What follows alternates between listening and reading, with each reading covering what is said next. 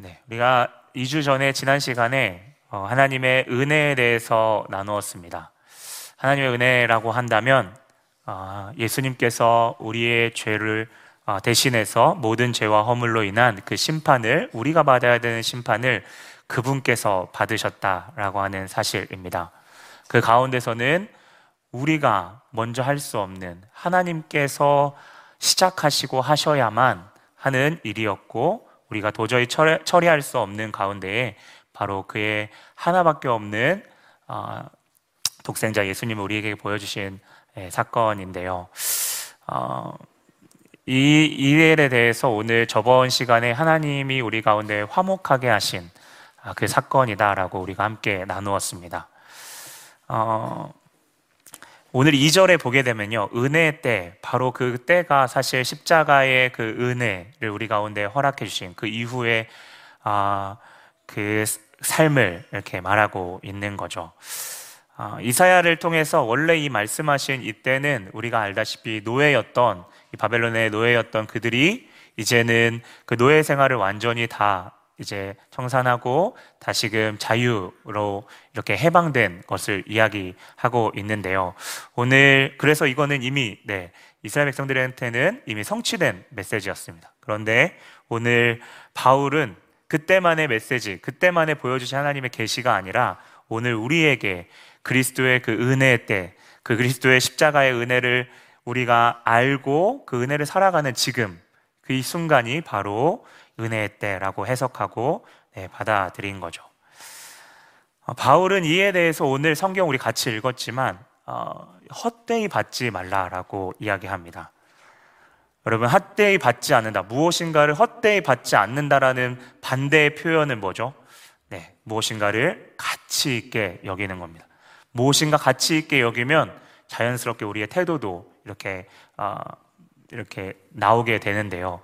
그래서인지 우리가 역설적으로 반대로 생각해 보면 우리의 태도를 통해서 우리가 얼마나 주님이 주신 그 믿음과 그 사랑에 대해서 우리가 얼마나 귀하게 여기는지 아, 우리가 어, 가늠해 볼 수 있습니다. 그리고 우리가 행동과 태도를 아, 강조하는 것이 어, 어떤 분들은 저에게 뭐 하나님께서 믿음을 이렇게 성경에 강조하시지 않나요? 이렇게 반대되는 거 아닌가요? 라고 생각할 수 있는데요. 참된 이 믿음은 반드시 행동으로 이렇게 보여진다라고 하는 아, 이야기입니다. 그런데요, 이 외적인 모습은 우리가 좀 포장, 위장할 수 있는 것 같습니다. 아, 거짓 교사들이 그러했고, 오늘 성경에 보면, 어, 중간에 보면 거짓 없는 사랑, 뭐 속이는 뭐 자, 이러한 이야기를 봤을 때요. 어, 이 거짓 선생들은 그러한 외적인 것, 복음을 조금 알고 있다고 생각하고 그들이 그렇게 행동했지만, 아, 합당하게 살고 있었지만 그 외적인 부분만 아, 그렇게 그렇게 살고 있는 것이었죠. 하지만 거짓 선지자들의 또 침묵에 아, 말에 침묵하고 있는 이 어, 어쩌면 암묵적으로 동조하고 있는 주저하고 있는 아, 오늘 이스라엘 아, 이스라엘 아니죠 고린도 네, 성도들에게 오늘 바울은 이야기하고 있습니다. 아, 예수님께서도 그러하셨듯이 늑대가 오, 면 다 도망가는 이 거짓 목사들처럼 너희가 지금 따르고 있는 자, 너희가 지금 주저해서 너희와 함께 있고 있는 그들 그 사람들의 말을 듣지 말아야 한다는 것이죠. 아, 여러분 그 가운데요 거짓 선지자들이 오늘 본문에서는 뭐 나와 있지 않지만 이런 주석이나 이런 배경들을 살펴보게 되면 바울의 모습에 있어서의 그러한 아, 그러한 부분을 이렇게 모습을 가지고 지적하는데요. 바로 고, 바울이 하나님 믿는 자이고 그러면 어느 정도 축복받고 그렇게 살아야 되는데 아, 그 고난에 찌든 모습을 이렇게 지적합니다.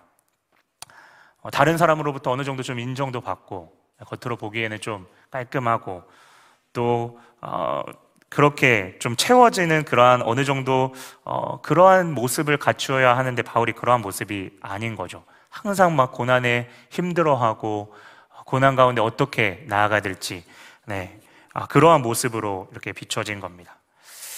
아, 이러한 모습으로 이 거짓 교사들은 이스라엘 아 계속 이스라엘 나오네요. 고린도 교회 성도들과 아, 이 바울의 관계를 이렇게 갈라 놓으려고 하는 거죠. 아, 거기에는 우리는 어, 우리 거짓 교사들이 말하는 겁니다. 우리는 추천서를 가지고 있지만 가지고 있지만 저 바울은 그런 예루살렘 교회나 인정받는 사도로부터 그런 별다른 추천서도 받지 않고 우리식으로 이야기하면 어떻게 이야기할 수 있을까요?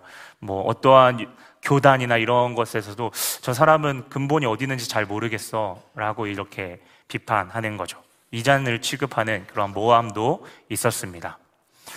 바울은 이러한 모든 것에 있어서 자신이 고난받는 것이 참 떳떳하다. 나는 고난받는 거 너무나도 떳떳하다. 라고 말하고 오히려 나의 삶이 복음에 합당한 지금 삶으로 내가 나아가고 있는 거야.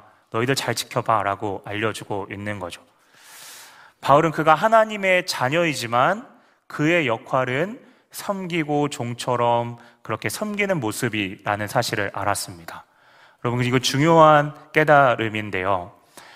예수님께서 이 땅에 왕으로 오셨죠. 하지만 예수님의 통치 방식은 막 장군처럼 이렇게 로마의 압제에서 그것들을 누르려고 하는 것이 아니라 가장 밑바닥에서 섬기시고 또 성경에 보게 되면 죽기까지 십자가에 죽기까지 우리를 사랑하는 모습이셨습니다.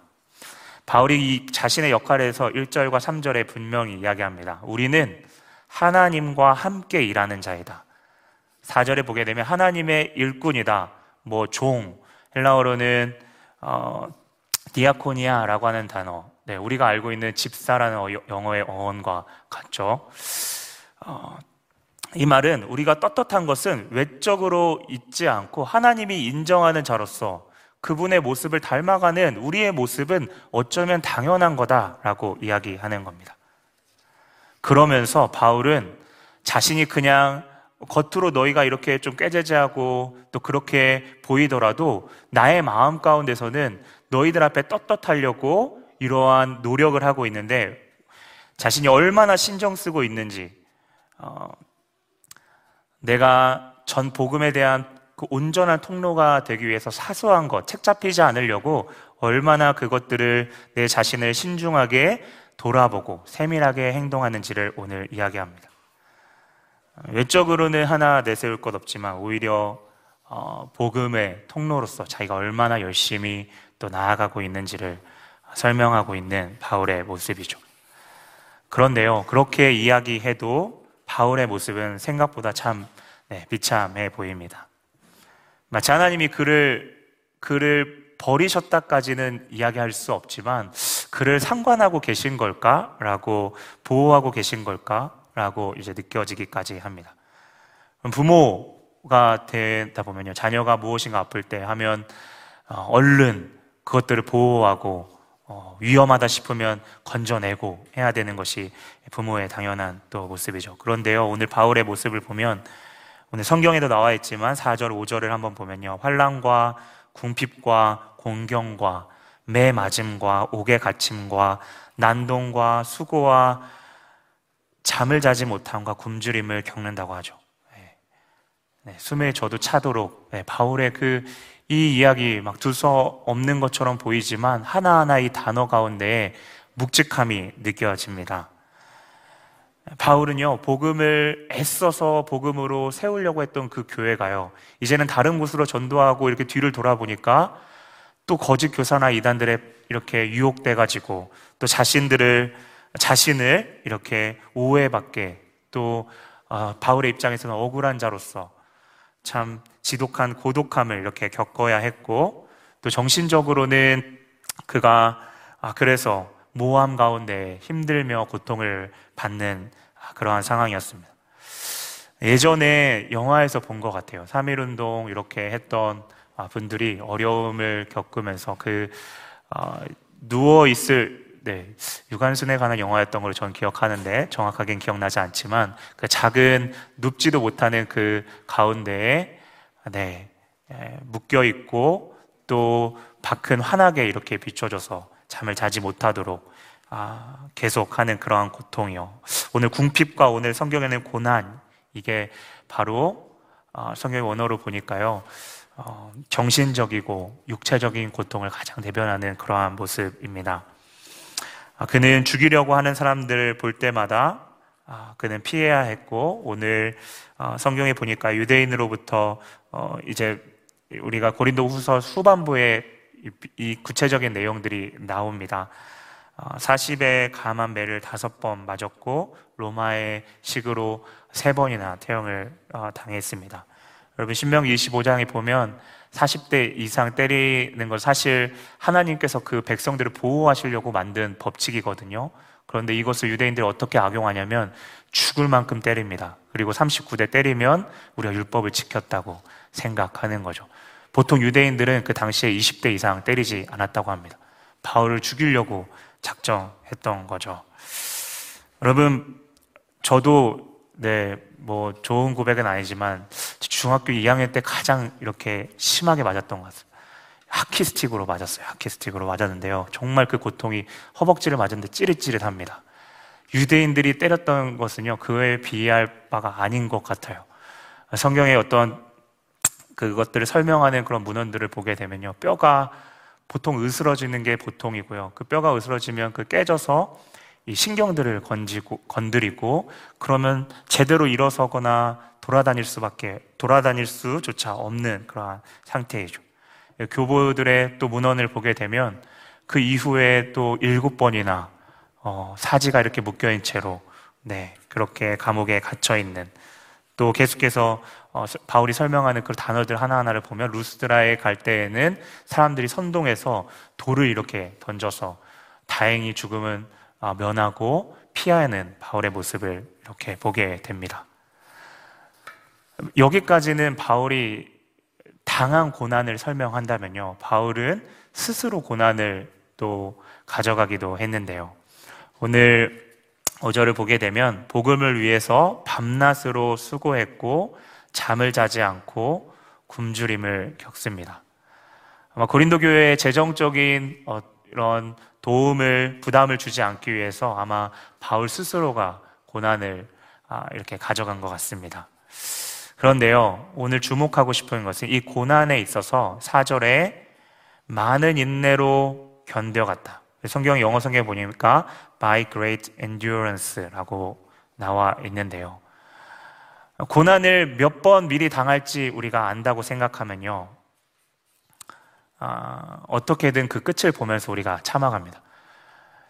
아, 제가 예전에도 언급했던 것 같은데요. 제가 이렇게 이 잇몸이 이렇게 부어가지고 고통스럽고 갑자기 어떻게 병원에 가야 될지 많은 이렇게 생각이 들었는데요. 그 중에 이 고통도 가장 큰 저에게 아, 그 정말 너무나도 힘들었던 상황이었는데요. 그것보다 더 힘들었던 것은 이 고통이 언제 끝날까? 당장 병원 갈 수도 없는 그 상황 가운데 이 신경을 찌르는 그 고통이 언제 끝날까? 언제 끝날까라고 하는 그것이 가장 괴로웠습니다. 아, 최근에 뭐 저의 아들도 이렇게 고통을 겪는 걸 보면서 저나 또 내가 사랑하는 사람들의 고통을 겪으면서 가장 괴로운 것은 그 고통스러운 그 시간들이 언제 끝날지 모르는 그, 그 시간들이 참 더 고통스러운 것 같습니다. 그런데 바울이 그 언제 끝날 수, 언제 끝날지 모르는 그 고통 가운데 그가 걸어갔다는, 그 길을 계속해서 걸어갔다는 겁니다. 그 다음 성경 구절을 보니까요, 그 어려운 가정에서 그가 마음 가운데 잃지 않고 딱 이렇게 마음을 잡고 가는 그러한 모습들이 보입니다. 순결함이 가장 먼저 앞에 나오는데요. 이것은 앞에, 앞에 있는 아마 그 거짓 선지자들의 그 모습들 가운데에서 하나님께 대한 그의 순수한 태도를 이야기합니다. 어쩌면 이것은 어, 뭐 수사적으로 이야기하면 풍자라고도 이야기할 수 있죠. 지금 순결하지 못한 자들이 바로 거짓 선지자들이다라고 하는 부분들을 이야기할 수도 있는데요. 보통 우리가 고통을 겪게 되면 바울은 오늘 아, 육체적인 고통 또 사람과의 고통 이런 고통을 겪으면요 상실감, 배신감, 또 억울함 이러한 부분들이 아, 생각이 듭니다.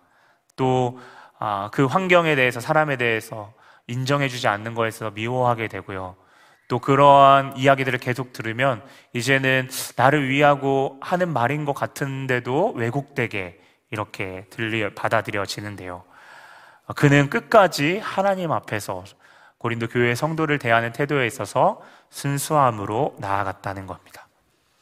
어, 그 다음에 지식을 보게 되면요. 이것은 예수 그리스도를 아는 지식입니다. 바울이 자신의 고난 가운데서도 기쁠 수 있는 그 가운데에 예수 그리스도의 고난 가운데에 그가 깨달았던 그, 그, 그 예수 그리스도의 죽으심을 온전히 이해했다라고 하는 부분을 이야기하죠. 계속해서 보면 오래 참음, 자비, 성령의 감화, 거짓 없는 사랑에 대해서 이야기하죠. 여러분, 누군가가 모함하고 배신하면 그것들을 오래 참고 견디기가 참 쉽지 않습니다. 그런데요, 어, 뭐, 정말 이 사춘기나 이러한 아, 부모님의 이제는 품을 떠나려고 또 그 부모님의 마음을 또 오해해서 돌이키는 그 자녀들. 하지만 끝까지 기다려주는 그 아버지. 아, 그 가운데 결국에는 돌이키는 그런 관증들을 우리가 많이 듣지 않습니까? 그러한 여느 아버지처럼 오늘 바울은 끝까지 하나님의 성품, 그 자비와 거짓 없는 사랑으로 그를 대하고 있습니다. 참 복수하고 싶을 것 같은데요. 끝까지 이제 사랑하면서 어, 대하며 나아가는 모습이죠. 어, 그런데요, 오늘 이 바울이 이 마음을 가졌던 것, 순수함부터 거짓 없는 사랑, 이 모든 마음에 대해서요, 바울이 지금 아, 그것이 그들이 잘 하고 있을 때가 아니라요, 그들이 정말 아, 모함하고 그래서 바울의 마음 가운데 정말 마음이 어떻게 표현해야 될까요? 타서 정말 죽을 것 같은 그러한 상황 가운데 있어서 바울은 계속해서 그 마음을 하나님의 마음을 아, 생각하고 견지하면서 나아간다는 사실입니다. 여러분 계속해서 그러한 바울의 모습을 보면요, 아, 바울이 정말 절대 스스로 이 마음을 가질 수 없겠구나라는 생각을 하게 됩니다. 그러면서 바울이 주목했을 것 같은 올려다 봤을 법한 바로 예수 그리스도 그리고 그분의 역사하심, 성령의 역사하심을 우리는 주목하게 되는 거죠. 여러분, 바울은 스스로 이 길을 걸어갈 수 없는 것을 아마 알았던 것 같습니다. 성경에 보게 되면 어, 고린도 후서의 마지막 끝부분에도 나와있지만 일관되게 바울이 이야기한 것은 자기의 약함을 자랑하게 되는 거죠. 음, 힘드니까 너무나도 고난스러, 고난 가운데 힘드니까 아, 정말 모르겠다. 아, 그래도 지푸라기라도 있으니까 내가 이거라도 잡아야지 라고 하는 심정이 아니고요. 진짜 하나님을 아는 데 있어서 기쁨과 그 담대함 가운데 이 길을 걸어갔다는 겁니다. 성령님의 그 구하심을 찾을 때에 그분께서 주시는 그 권능을 가지고 그 힘을 따라서 나아갔다는 겁니다. 7절에 보니까요, 진리의 말씀과 하나님의 능력으로 수연 성경에 보면 임했대요. 내가 하나님의 능력 가운데 그 길을 걸어갔다는 겁니다. 그리고 그 성령님께서 주시는 그 뒤에 나오죠. 의의 무기를 가지고 어, 그것은 자기를 보호하는 것이 아니라 성도들을 위해서 그 무기를 가지고 나아가는 것이죠. 계속해서 보게 되면 그의 모습은 때로는 영광 받기도 했지만 때로는 수치를 받기도 했고 비난받기도 하며 칭찬을 받기도 했습니다. 여러분, 우리가 주의 일을 한다고 하면 칭찬과 영광만 있을 것 같지만 여러분, 그리스도인답게 그 복음으로 그것이 교회이든지 세상 가운데 나아갈 때 우리의 모습 가운데 수치와 비난도 반드시 그 길 가운데 있다는 겁니다. 여러분, 바울이 이렇게 정말 솔직하게 이야기하는 것은요, 바울이 주목한 게 이 영광과 이런 상황들에 오히려 집중한 것이 아니라 하나님께 집중하는 모습을 우리는 생각해 보게 됩니다. 하나님을 집중하고 그분이 나에게 지금 허락하신 그 허락하신 그 사명에 바울은 집중한 거죠. 여러분 어떻게 그 길을 걸어갈 수 있었나요? 반복적으로 이야기하지만 예수 그리스도의 그 고난에 대한 그 깨달음을 바울이 알았기 때문입니다. 그 다음 그래서 자신의 모습을 더 이렇게 오픈하며 드러냅니다. 속이는 자 같으나 우리는 참되다. 우리가 그릇되게 우리가 거짓말을 하고 속이는 것처럼 보이지만 우리는 참되다. 바울은 떳떳한 거죠. 아, 이 말은 아, 반대적으로 너희가 지금 속고 있는 그 사람들, 거짓 교사들의 너희가 속고 있는 것이고 우리가 그래서 우리가 참되다. 그들은 참된 것 같지만 거짓된 자다라고 이야기하는 겁니다. 무명한 자나 유명한 자다. 이거는 여러 가지로 생각할 수 있는데요. 바울이 추천서를 받지 않았으니까 제가 반복해서 이야기하지만 그래서 무명한 것 같은 어떠한 대사도로부터 어떤 추천서를 받지 않아서 무명한 것 같, 같고 무명한 것 같지만 우리가 유명한 자다라고 이야기하는 뜻일 수도 있고요. 아니면 너희가 보기에는 우리가 조금 무식해 보이고 유대의 어떠한 그러한 부분들을 따르는 것 같은데 너희들은 그러한 어, 모습을 보면 이방인들의 어떤 행실을 쫓아서 그렇게 따라가는 그런 모습들 너희는 좀 무식해 보인다. 하지만 우리는 너희가 그렇게 볼지라도 우리는 다 그 진리의 말씀을 소화하고 아는 자이다. 잘 아는 자다라고도 어, 이야기할 수 있는 거죠. 죽은 자 같으나 살아 있고 그리고 징계를 받은 자 같으나 죽임 당하지 않았다.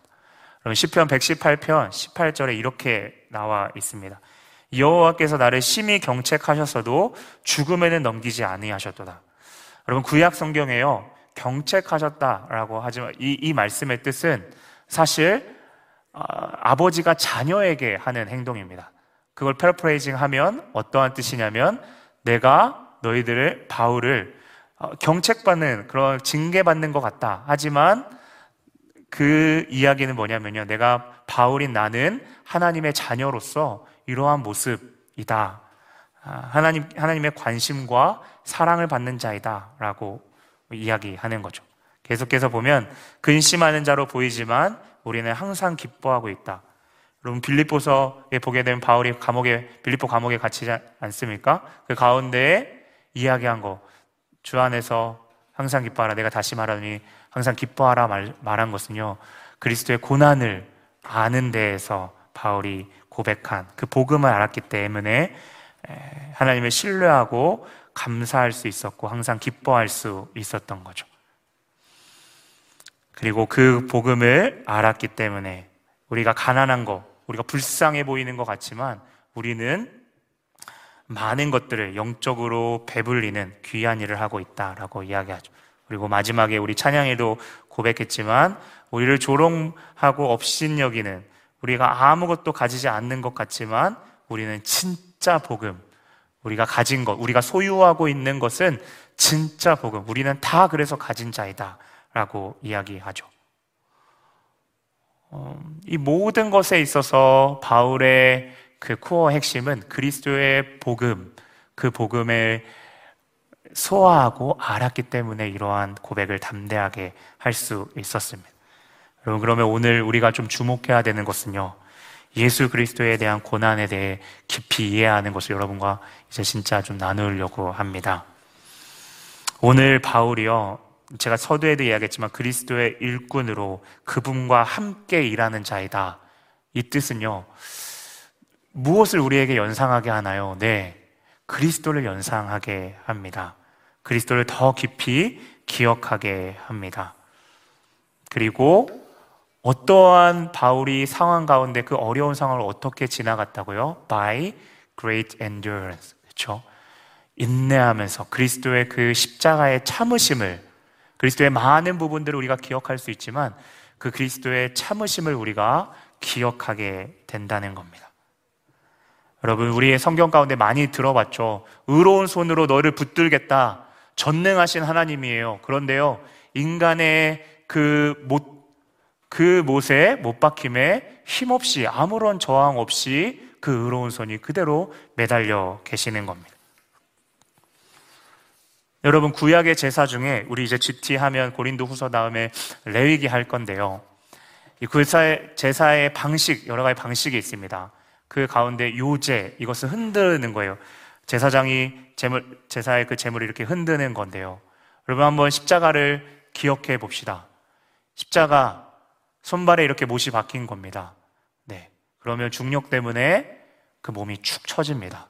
그렇게 되면 뼈의 늑골이 횡격막, 우리가 숨 쉬는 것을 막죠. 숨을 쉬려면 어떻게 해야 합니까? 그 고통스러워도 죽을 것 같은 그 고통 가운데, 그쵸. 몸을 위로 올려야 합니다. 어떻게든. 그래야 숨을 쉴 수 있으니까요. 그리고 힘이 없어지면 어떻게 되죠? 또 내려갑니다. 올라갔다가 내려갔다. 그렇게 요제로서 그렇게 재물이 되셨습니다. 그분의 그 오랜 고난이요. 어, 참 무기력해 보이지만 그 처참한 고난은 우리를 끝까지 포기하지 않는 그 하나님의 그 사랑, 그 사랑을 우리 가운데 그리스도의 참으심은 우리의 가운데 하나님이 끝까지 우리를 포기하는 포기하지 않는 그 사랑을 기억하게 한다는 겁니다.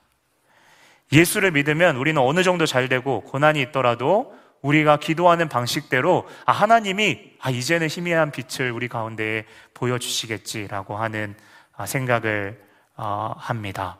그러면서 동시에 나를 비방하고 욕되게 하는 사람들 하나님 저 사람들한테 내 그리스도인으로서 하나님한테 기도하니까 어떻게 내 모습이 변하는지를 한번 똑똑히 보여주십시오. 라고 하는 아, 하나님께서 알아서 내 마음 아시니까 증명해 주시기를 원하는 그런 마음도 혹시 있을지 모르겠습니다. 아, 물론 고난 가운데 우리가 그 고난이 물러가고 회복되도록 기도해야 되는 것은 너무나도 자녀로서 마땅하다고 생각합니다. 그런데요, 그리스도인에게 고난이 유익한다라고 한다면 우리가 쉽게 고난을, 고난을 우리가 그리스도인으로서 고난 자체를 즐긴다고 말을 할 수 없지만 하나님 허락하시니까 이것 자체도 즐기면서 또 기쁨으로 나아가야 돼. 이렇게 함부로 우리가 이야기할 수는 없지만 마치 우리가 바울이 많이 이렇게 그 어, 서신서에 이렇게 예를 든 것 중에 이 금이 어, 순금이 되기 위해서는 용광로에서 이렇게 더 뜨겁게 뜨겁게 달려지는 재련이라고 하죠. 그런 과정을 거쳐서 금에 붙어 있는 이 불순물들이 하나씩 없어지는 것처럼 빠져나가는 것처럼 그 고난 가운데 하나님에 대한 나의 믿음을 들여다 볼 수 있는 시간, 그리스도인들에게는 그 고난이 그러한 시간이라는 그 사실은 여러분 분명합니다. 그러면 우리는 예수를 위해서 살아간다라고 이야기하고 그분을 사랑하듯 다른 사람을 사랑한다 이야기하지만 어느 순간 내 마음 가운데 그 그리스도의 복음으로 나는 복음에 맞춰서 발맞춰서 살아가는 사람이야 라고 생각했던 그 아, 생각이 아, 그 사랑이 나는 아니구나. 아직 멀었구나라는 생각으로 어, 그 고난 가운데 우리가 들여다 볼 수 있다는 사실이죠. 네, 우리 가운데 어느 정도 버틸 만한 그 고난, 서퍼링, 그쵸? 그런 고난들을 우리가 버틸만 한데요. 음, 우리가 느끼기에 해도 해도 이건 너무하지 않 나라고 생각하는 그 고난의 길을 겪고 있을 때 우리 자신을 들여다 볼 수 있는 진실한 그 마음의 깊숙함을 들여다 볼 수 있는 시기입니다. 우리가 잘 알고 있는 우리의 한계치, 내가 생각하는 인계치를 이렇게 넘어가게 되면 그 시간이 바로 내 약함을 볼 수 있는 시간입니다. 여러분, 동시에 그 시간은 하나님의 강함, 또 하나님의 은혜의 그 장막 안으로 들어가는 시기이기도 하죠. 오늘 그리스도인으로서 아, 우리가 막 거창하게 고난을 받는다라고 이야기하지 않더라도 아, 내가 복음에 대해서 내가 선교사로 아, 막 내가 복음을 막 오지에 가서 전하지 않더라도 내 삶에서 좀 복음으로 나아가고 싶은데 그리스도인으로 그리스도인인 것을 좀 오픈하면서 내 삶으로 정말 그래서 우리가 영역별 모임도 하지 않, 계획하고 이렇게 기도하고 준비하지 않습니까? 그 영역에서 내가 그렇게 그리스도인답게 좀 살아가고 싶은데 그것이 뭐 사역이든 일이든 공부이든요. 그런데 그 가운데 내가 살기로 헌신했지만 여전히 중요한 딱 그 순간에는 내가 급한 것들, 아, 이것들은 내가 조금 정직하지 못, 그래야 조금 넘어갈 수 있지 않을까. 내가 이런 것들에 어, 다 드러내게 되면, 아, 좀, 아, 나의 연약함들을 너무나 무시하지 않을까? 그럼 좀 속여야 되지 않을까? 라는 그런 유혹들을 우리가 아, 받게 되고요. 그때 이제 우리가 진정 내가 급하게 잡았던 그것들을 그것들이 내가 진짜 하나님보다 의지했던 그 대상이구나라고 하는 것을 어, 생각하게 되는 거죠. 네, 여러분, 여러분 정말 하나님을 신뢰하십니까? 네, 아멘. 아멘. 네, 하나님 신뢰하십니까? 아멘. 네.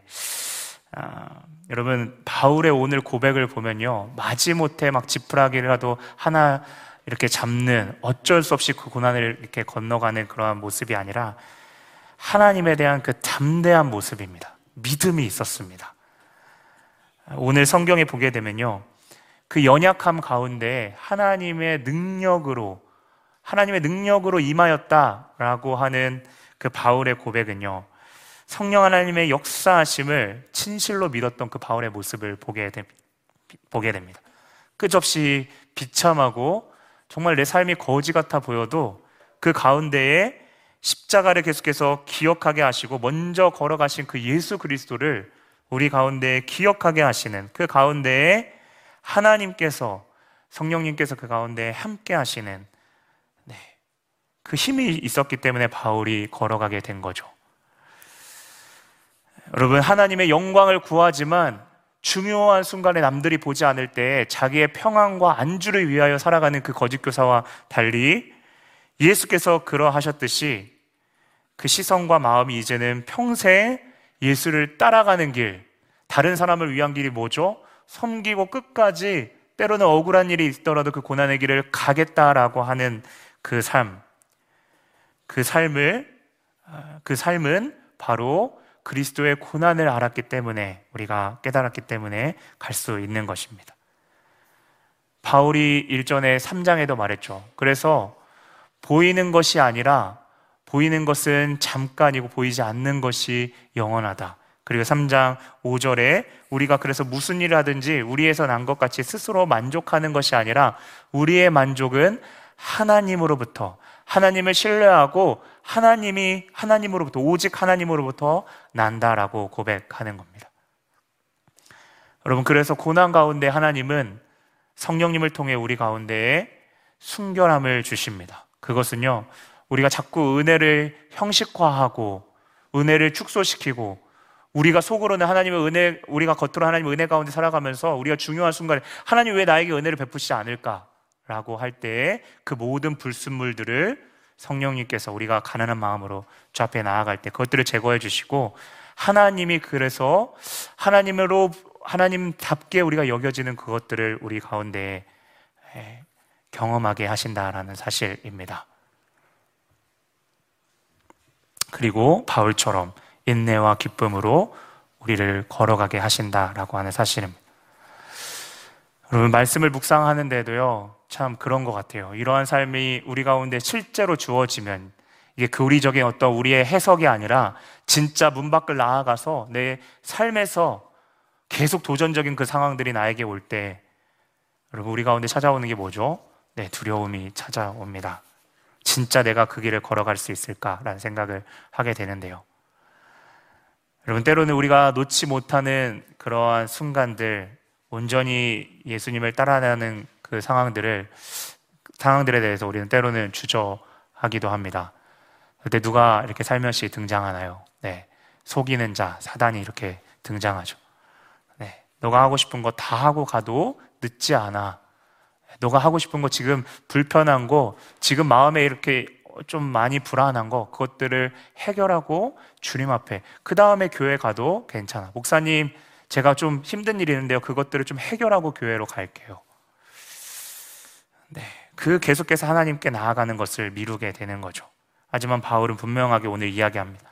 십자가의 은혜를 이미, 너희가 이미 얻었고, 지금 너희가 나아가야 될 때이다. 은혜를 아는 지금이야말로 구원의 날. 지금 너희가 그것들을 알고 주저하지 말고 나아가야 될 때라는 것이죠. 여러분 그리스도께서 승천하시면서 우리 가운데 주신 그것이 성령입니다. 약속하신 성령이죠. 그 성령을 의지하는 그 가운데 우리 가운데 식어졌던 그리스도에 대한 이해, 저는 그것이 권능이라고 생각합니다. 그 고난을 묵묵하게 견디며 그 그리스도를 그 순간 기억할 수 있는 그 은혜를 우리 가운데에 허락하신다는 것입니다.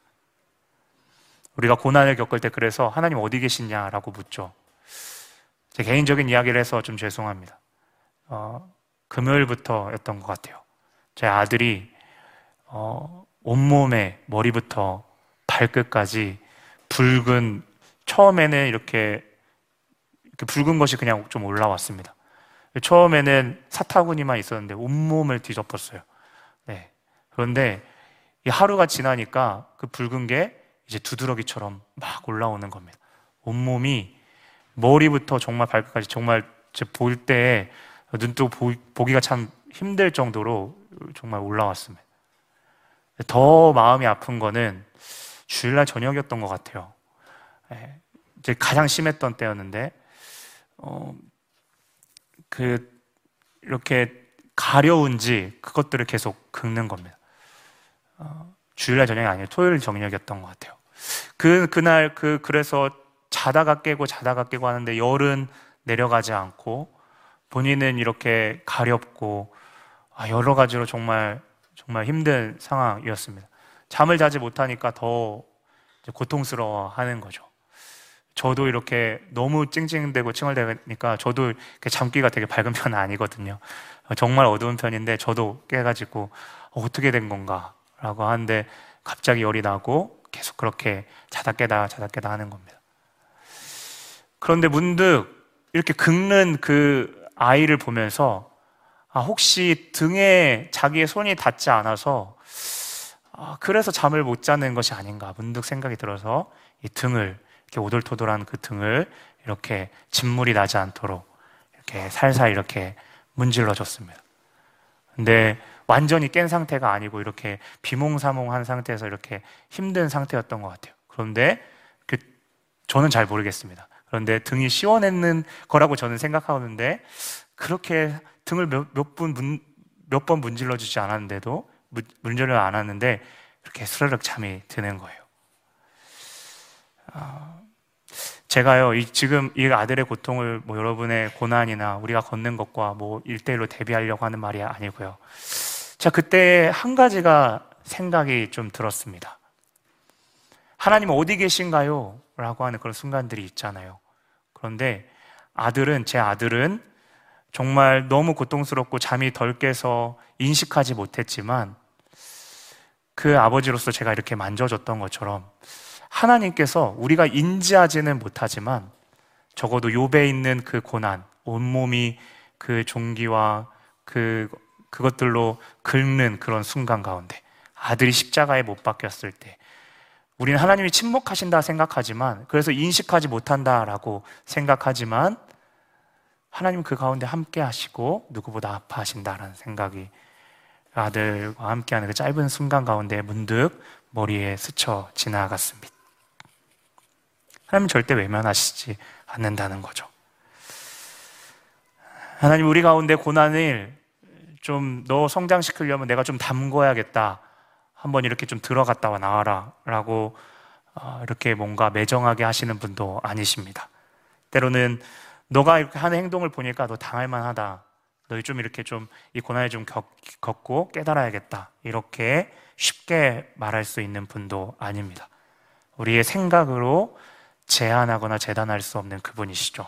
다만 우리가 해석하고 고백할 수 있는 것은 하나님은 그 가운데 함께 계셨고 그 무한하심과 선하심 가운데 아들을 내어 주셨기 때문에 우리가 그 가운데서도 그 길을 기쁨으로 걸어갈 수 있다는 것. 많이 들었죠. 사망의 음침한 골짜기가 다니더라도 해를 두려워하지 않는 것. 누군가 해하는 것, 공격당하는 것을 두려워하지 않는 것. 바울이 아마 그 동굴에서 쫓겼을 때 네, 그러한 아, 그 가운데 그 조마조마하는 상태였던 걸로 아는데요. 여러분 그 공격받는 그 가운데 내 방식, 적어도 내가 원하는 방식으로 하나님께서 해결해 주셔서가 아니라 성경에는요, 내가 사망의 음침한 골짜기에서 해를 두려워하지 않는 것은 주님이 내 뜻대로 그 고난을, 그 해를 없애 주셔서가 아니라 주께서 나와 함께 하시기 때문에 그 가운데 있기 때문에인 거죠. 거기서 우리는 진짜 주님을 신뢰하는 것을 배워갑니다. 다 잃어가도 진짜 하나님이 나와 함께 하시는 것이 얼마나 귀한지. 하나님 나와 함께 하시 이것이 옛날에 그냥 들었던 것인데 진짜 그것이 얼마나 귀한지를 경험하게 되는 거죠. 그 믿음을 주십니다. 여러분 그 믿음을 주실 때요 우리가 이렇게 고백할 수 있는 것 같아요. 성령님 함께 해주세요. 이것은 내가 그냥 무엇인가 알지 못하는데 뭐라도 지푸라기 잡는 그것이 아니라요. 이제는 그 주님이 함께 하신다는 그 믿음을 알기에 오늘 바울처럼 담대하게 고백할 수 있는 겁니다. 신뢰하기 때문에 고백하는 거죠. 여러분, 이제는 더 이상 문제 해결하는 게 중요한 게 아니고요. 하나님이 함께 하시고 천국을 그 시간 맛보는 겁니다. 내가 만든 하나님이 아닌 하나님께서 하나님 되시는 그분을 우리가 신뢰하며 오늘 찬양에 고백했던 아, 것처럼 그 하나님을 마주하게 되는 겁니다. 그 주님을 우리가 사모하며 나아가기를 원합니다. 여러분, 고난이 그럴 때도 있습니다. 어설프게 우리가 고난에 대해서 생각하고 어, 또 느끼면 이 고난이 그 프레임 안에서 우리가 어떠한 생각을 하냐면 어, 마음 깊이 우리 가운데 고난에 대해서 나는 어느 정도 그것들을 하나님을 기도하며 나아가지만 내 마음 가운데 어느 정도 그것들에 대해서 이길 수 있고 그것이 저는 속이는 것 같아요. 내가 온전히 하나님 앞에 나아가는 것이 아니라 내 갈 길 다 정해놓고 겉으로는 내가 하나님의 영광, 고난 가운데 내 길을 걷고 있다. 고난은요, 그때 하나님이 주시는 그 영광의 자리가 아니라 그 얄팍한 생각으로 내 영광을 드러낼 수 있는 자리일 수도 있다는 거예요. 그래서인지 우리가 어떻게 고난을 해결해야 될 것이 아니라 우리의 시선은 그리스도께서 어떻게 고난을 받으셨는지, 하나님께 어떻게 버림받으셨는지, 그 그리스도를 묵상하는데, 아들을 깊이 생각하는데 그 키, 해답이 있습니다. 그 고난은 우리 앞에 놓여진 고난을 치우신 것이 아니라 그분의 고난에 우리 가운데 동참하고 어떻게 그 길을 나아가야 될지를 가르쳐 주시는 그것을 배워가는 자리입니다. 바울은 그것을 알았기 때문에 오늘 감히 그 환경을 우리가 바울이 이렇게 나열한 환경을 우리가 가볍게 생각할 수는 없지만 바울이 당한 자신이 진짜 잠깐 당한 그 경한 가벼운 고난이고 그리스도의 삶을 지금도 머뭇거리고 그 거짓 선지자들의 말에 용납하고 있는 그 성도들을 도전하는 것입니다. 여러분 그 십자가 앞에 우리가 다시금 나아가기 원합니다. 여러분 은혜가 은혜되는 시간은 바로 내가 고난 가운데 직접 그 길을 그 겪고 있는 그 괴로울 때 그 주님의 얼굴을 볼 수 있는 그리스도의 고난을 온전히 해석하고 담대하게 나아갔던 바울처럼 그 고난에 그 그리스도의 얼굴을 볼 때입니다. 네. 제 아들 얘기를 계속해서 죄송합니다. 예전에 저희 부모님이 저희 가족 얘기를 하면 참 별로 안 좋아했는데 할 얘기가 가족 얘기밖에 없어서 네 가족 얘기를 마지막으로 좀 하고 같이 찬양할 거예요. 네. 어, 어, 참 그 고통에 있어서 제 아들이 계속 이렇게 긁으니까요. 그 아들의 시선을 뺏으려고 여러 가지 막 재롱을 부렸습니다.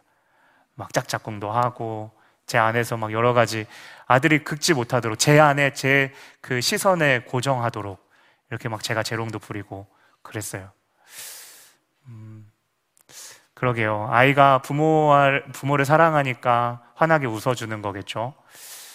아, 여러분 제가 그 가운데 잠시 생각했던 것은 그분이 그 가장 극심한 그 고통 가운데 그 나무에 매달렸을 때 그 히브리서 12장 2절에 보면 세 번역 성경에 보면 그 앞에 놓여진 기쁨의 그 기쁨을 보셨다고라고 이렇게 기록되어 있는데요.